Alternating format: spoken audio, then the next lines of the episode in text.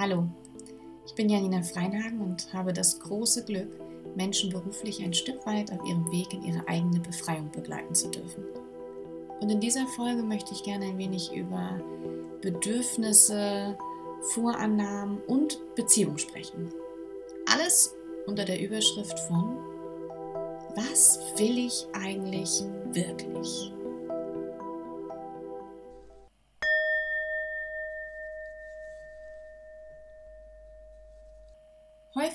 Handeln wir aus Mustern heraus, die uns gar nicht so wirklich bewusst sind. Nicht, weil wir grundsätzlich jemand sind, der dazu neigt zu sagen, ach ja, das war schon immer so, das machen wir auch weiter so. Sondern vielmehr, weil unser Handeln zu erschreckenden 95 Prozent aus unserem Unbewussten heraus geschieht. Trotzdem glauben wir ironischerweise, wir würden hinter dem Steuer sitzen und bestimmen, wo es lang geht. Natürlich gibt es Mechanismen, die nicht jedes Mal neu von uns hinterfragt werden, was ja auch seine Richtigkeit hat und ein ganzes Stück unsere Funktionsfähigkeit erhält.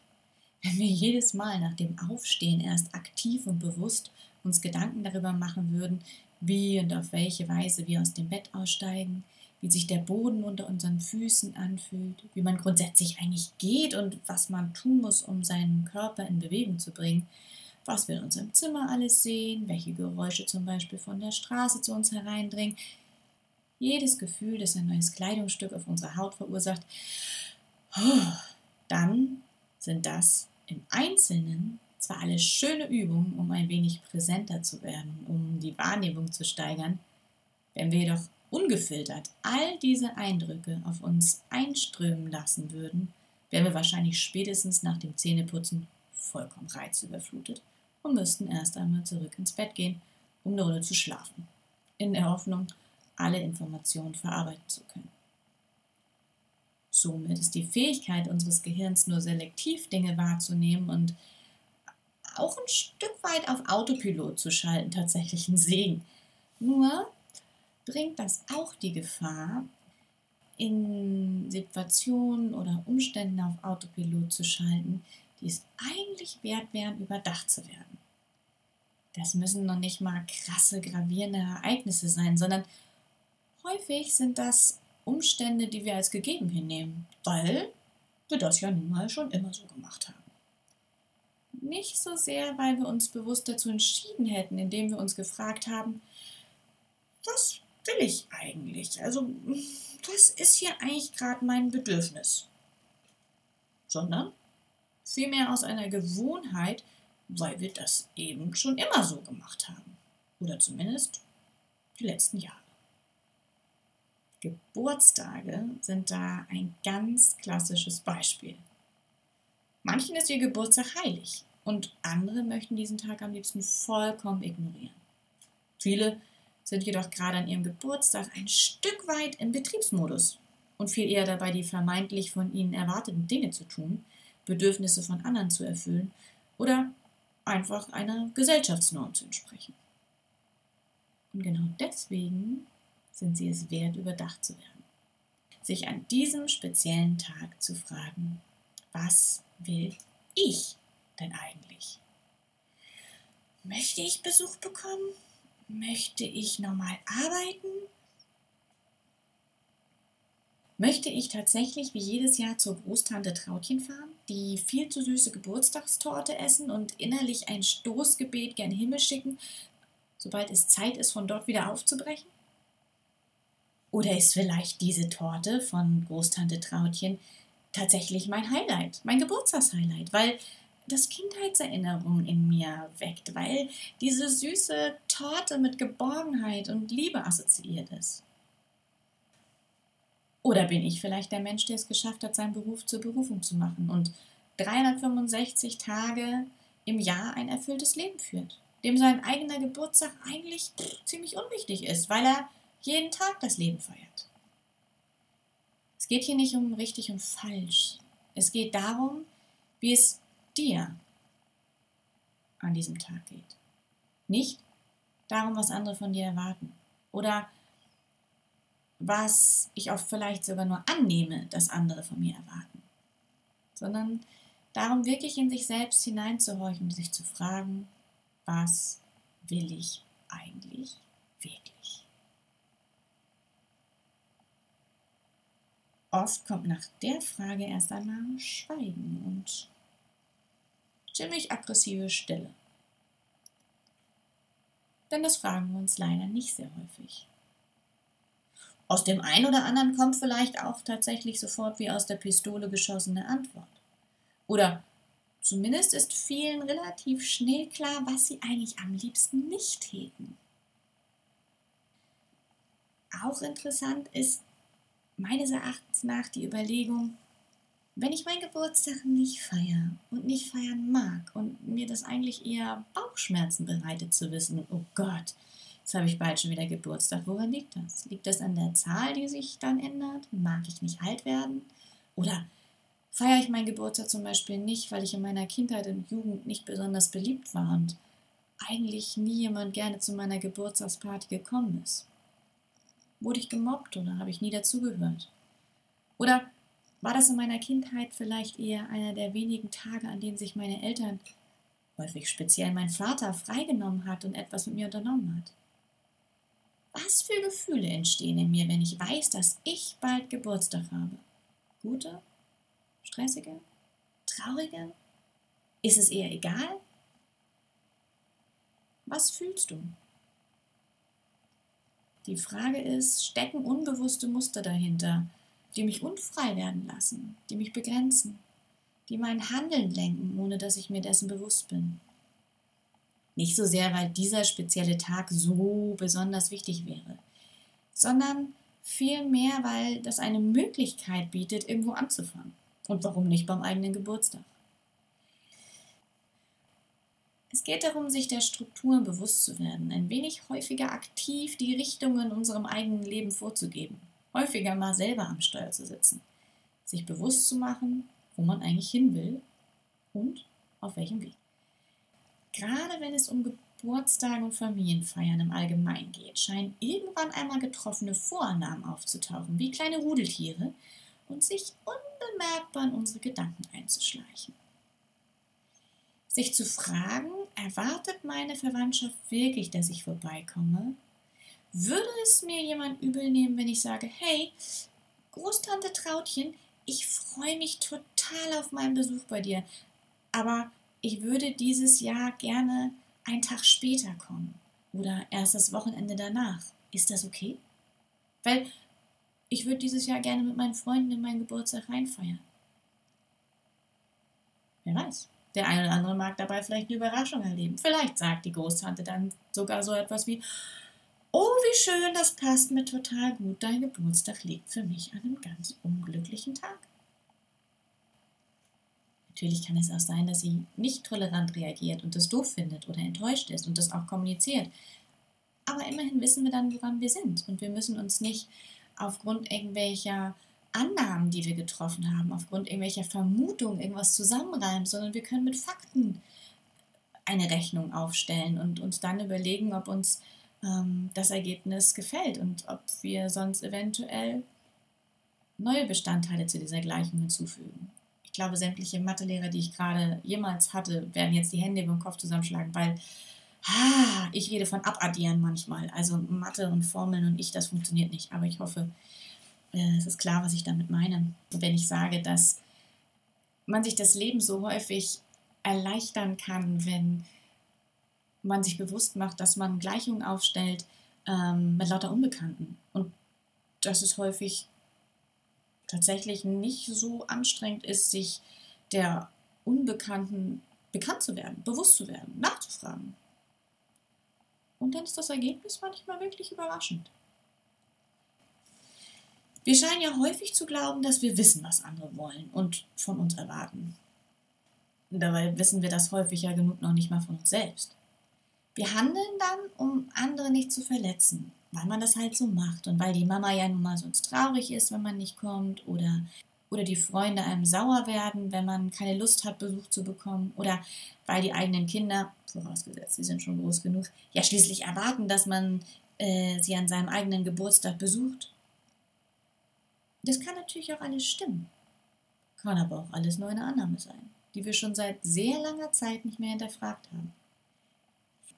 Richtig bizarr wird es dann, wenn sich beide Seiten zu einem bestimmten Event, zum Beispiel einem Familientag, quälen, weil sie davon ausgehen, dass die andere Seite das ja von einem erwartet und sonst traurig und enttäuscht wäre. Aber seit langem keiner mehr wirklich gesagt hat, was er machen möchte und noch länger sich keiner mehr getraut hat, dem auch wirklich nachzugehen. Vornamen können wie Wände sein, die uns in eine Art Labyrinth gefangen halten. Und der einzige Weg daraus scheint häufig zu sein, sich zu fragen, was will ich eigentlich? Ist das mit den Bedürfnissen der anderen übereinstimmt? Kenne ich die Bedürfnisse der anderen eigentlich wirklich? Oder glaube ich nur zu wissen, was die wollen? Auch ein schöner Klassiker ist zu glauben, dass alle anderen wissen, was ich will und am Ende enttäuscht zu sein, weil keiner das getan hat, was ich doch eigentlich an meinem Geburtstag will. Und wenn ich mich dann mal frage, wann habe ich Ihnen denn gesagt, was ich will, stelle ich manchmal fest, dass ich das vielleicht gar nicht getan habe. Vielleicht habe ich gar nicht kommuniziert, dass ich das will oder das nicht, weil ich davon ausgegangen bin, dass Sie mich ja gut genug kennen müssten um zu wissen, was ich will. Frauen neigen da häufig zu. Wenn er mich wirklich lieben würde, dann wüsste er doch das. Puh, gefährlich. Also ich wäre sehr dafür zu haben, dass wir uns alle mal die Frage stellen, wie würde für mich der geilste Geburtstag der Welt aussehen? Wie soll dieser Tag im Idealfall aussehen? Möglichst ohne deswegen jetzt mega Druck aufzubauen, sondern und dann irgendwie riesen Happening zu erwarten. Sondern einfach mal darüber nachzudenken, wie wäre ich von morgens bis abends einfach richtig happy. Und was kann ich selbst dafür tun, dass genau das so eintritt? Möchte ich vielleicht ausschlafen im Bett ein Champagnerfrühstück genießen? Ist mir nach einem Kurztrip raus aus dem Alltag? Reicht mir Sauna, Spaziergang und einmal nicht selber kochen müssen? Will ich einfach nur ganz normal zur Arbeit und freue mich schon drauf, den ganzen Tag ohne schlechtes Gewissen Süßes naschen zu dürfen, inklusive Großtante Trautchens Geburtstagstorte natürlich, die nur sie so gut hinbekommt und die genug Kalorien für eine ganze Woche hat. Oder habe ich einfach ganz grundlegende andere Bedürfnisse? Und das gilt natürlich nicht nur für Geburtstage oder andere Feiertage, sondern ganz generell. Wobei wir, wie ich aus eigener Erfahrung heraus weiß, gerade an Feiertagen dazu neigen, uns selbst am allerwenigsten zu fragen, was will ich eigentlich wirklich? Ich war letztes Jahr zum Beispiel Silvester verplant und habe gemerkt, dass ich mich da gar nicht so richtig drauf freue und dass ich irgendwie maulig und unzufrieden bin. Und naja, und wenn ich ehrlich bin, habe ich wahrscheinlich sogar so lange gemault, bis sich die Stimmung zwischen mir und meinem Partner getrübt hat, nur damit ich dann unbewusst einen Grund hatte, nicht wie geplant zu ihm zu fahren. Und dann habe ich mich gefragt, was würde ich denn gerne tun? Was ist denn hier wirklich mein Bedürfnis? Und siehe da, das hat dann tatsächlich zu einem der schönsten Silvester in meinem Leben geführt. Ich war nämlich am Strand. Und das ganz alleine. Ich hatte eine kleine Flasche Piccolo dabei, die ich tatsächlich noch nicht mal getrunken habe, außer ein, zwei Schluck. Und durfte eine wunderschöne laue Nacht genießen. Und habe mich dann zum Jahreswechsel daran erfreut, dass die Dänen trotz Corona kein Versandungsverbot hatten. Und so stand ich dann da und habe das Lichtermeer über der spiegelglatten See bewundert und hatte wirklich Freudentränen in den Augen. Ich habe ganz allein für mich gefeiert, dass ich dieses Jahr mit dem Wahrnehmen und dem Ausleben meiner eigenen Bedürfnisse begonnen habe. Und anschließend bin ich dann glückselig und lammfromm nach Hause zurück. Unterm Strich steht für mich, nicht so sehr aus einer Vorannahme heraus Dinge zu entscheiden, äh, sondern konkret in die Kommunikation, in den Austausch zu gehen und Raum zu schaffen für die eigenen Bedürfnisse aber auch für die Bedürfnisse des Gegenübers. Häufig haben die anderen nur die Hälfte der Erwartungen an einen, die man selber so denkt, dass sie an einen hätten. Und fühlen sich eher gewertschätzt, wenn man sich die Mühe macht und die Ehrlichkeit an den Tag legt, zu sagen, hey, du bist mir echt total wichtig und deswegen möchte ich gerne wissen, was du denkst und fühlst. Und ich möchte gerne, dass du weißt, was ich denke und fühle. Und dann würde ich gern unsere Bedürfnisse miteinander abgleichen. In meiner Welt, und wir haben ja alle zugegebenermaßen eine unterschiedliche Wahrnehmung von der Welt, durch die Filter, die wir so haben, ist es aber ein sehr wertschätzender und liebevoller Umgang. Also sowohl meinem Gegenüber als auch mir selbst. Ich glaube, wir nehmen uns ganz häufig die Möglichkeit, ein authentisches, erfülltes Leben zu führen, weil wir nicht gelernt haben, unsere Bedürfnisse bewusst wahrzunehmen und diese dann auch auszusprechen und mit dem Gegenüber zu kommunizieren. Häufig sicherlich auch aus Angst davor, zurückgewiesen zu werden oder aus Angst davor, den anderen zu verletzen. Ich meine, das kann letztendlich unzählige Gründe haben. Und speziell, wenn es um die Bedürfnisse und Wünsche von anderen geht, finde ich ja immer, alles, was mir nichts nimmt und anderen etwas gibt, ist eine super Marschroute. Soll heißen, wenn ich jetzt keine Lust auf den Geburtstag meiner, weiß aber, dass sie sich aus vollem Herzen darüber freut, mich zu sehen, ja, mein Gott, warum denn nicht? Warum mir denn nicht einfach eine Freude machen, selbst wenn es jetzt vielleicht nicht unbedingt dem eigenen Bedürfnis entspricht? Also ja, dazu die eigenen Bedürfnisse wahrzunehmen, aber es geht natürlich nicht darum, sich zukünftig wie die Axt im Wald zu benehmen und auf nichts und niemand mehr Rücksicht zu nehmen. Ja, mir ist durchaus bewusst, dass es die Wahrscheinlichkeit oder die Möglichkeit durchaus besteht, dass viele in einem Umfeld leben, äh, wonach der Prämisse von, das macht man so, was sollen die Nachbarn denken, ähm, gelebt wird und dass da dann die Chance darauf, dass mir mit Verständnis oder sogar Begeisterung begegnet wird, wenn ich anfange, meine eigenen Bedürfnisse mehr zu leben, relativ gering ist. Und trotzdem ändert das für mich im Kern nichts daran, dass es für uns selbst einfach einen unglaublichen Unterschied ausmachen kann, sich aktiv und bewusst zu fragen, was will ich eigentlich wirklich? Zum einen einfach, weil es es ein Stück weit aus dem Autopilot bringt und zum anderen einfach auch, weil man ja auf nichts aktiv zusteuern kann, dessen man sich gar nicht bewusst ist. Erst wenn ich meine Ziele kenne und weiß, was ich eigentlich will, kann ich mich damit beschäftigen, wie ich diese auch erreiche. Oder gegebenenfalls mit den Gründen, warum mir so schwer fällt, meine Ziele zu erreichen. Der erste Schritt ist meines Erachtens immer das Bewusstmachen. Natürlich kann es auch total erfüllend sein, einfach mal das Hier und Jetzt zu genießen. Es soll also auch nicht darum gehen, immer irgendwelchen Zielen hinterher zu hetzen. Aber die Balance daraus klingt für mich ganz vielversprechend. Denn wenn man sich selbst und seine eigenen Bedürfnisse so gar nicht richtig kennt, läuft man wohl auch verhältnismäßig leicht Gefahr, sein Glück im Außen zu suchen, sich nach den Maßstäben der Norm zu bewegen oder nach materiellem Reichtum zu streben. Also nach dem Motto Ehe, Haus, Kind, Karriere. Und dann? Was, wenn ich all das mit Mitte 40 oder sogar noch früher erreicht habe nichts mehr übrig bleibt? Als Lehre?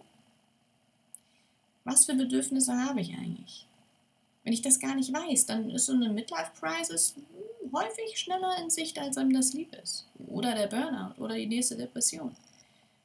Wenn das halbe Leben danach ausgerichtet ist auf, wenn ich erstmal dies oder jenes erreicht habe, dann, ja, ja was dann? Dann fange ich an, das Leben zu genießen oder das zu tun, was ich will. Nur doof, wenn man dann gar nicht mehr weiß, was man will, weil das bisher ja auch keine Rolle gespielt hat. Oder weil bislang immer materielle Güter ausschlaggebend waren, um Glück zu empfinden. Dann wird es schwierig.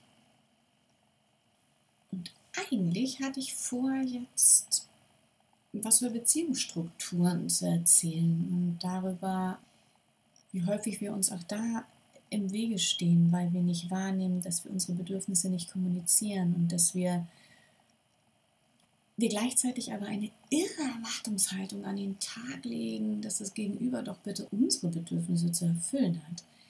Aber dann betrachtet der Tatsache, dass ich es geschafft habe, jetzt schon wieder 20 Minuten lang einen Monolog zu halten, werde ich diese Folge für dieses Mal beenden. Aus dem Beziehungsthema eine neue Folge. Alle, die mir bis hierhin zugehört haben, denen schicke ich ein herzliches Dank und schön, dass euch ähm, das Thema interessiert hat. Mehr von und über mich gibt es auf meiner Seite www.befreiung.com, Befreiung mit Y, oder auch über Instagram und Facebook, wobei ich da zugegebenermaßen nicht sehr aktiv bin. Und ich freue mich immer über Weiterempfehlungen und bei Fragen oder Feedback bin ich natürlich immer offen. Liebe Grüße von mir und alles Gute. Bis dann. Ciao.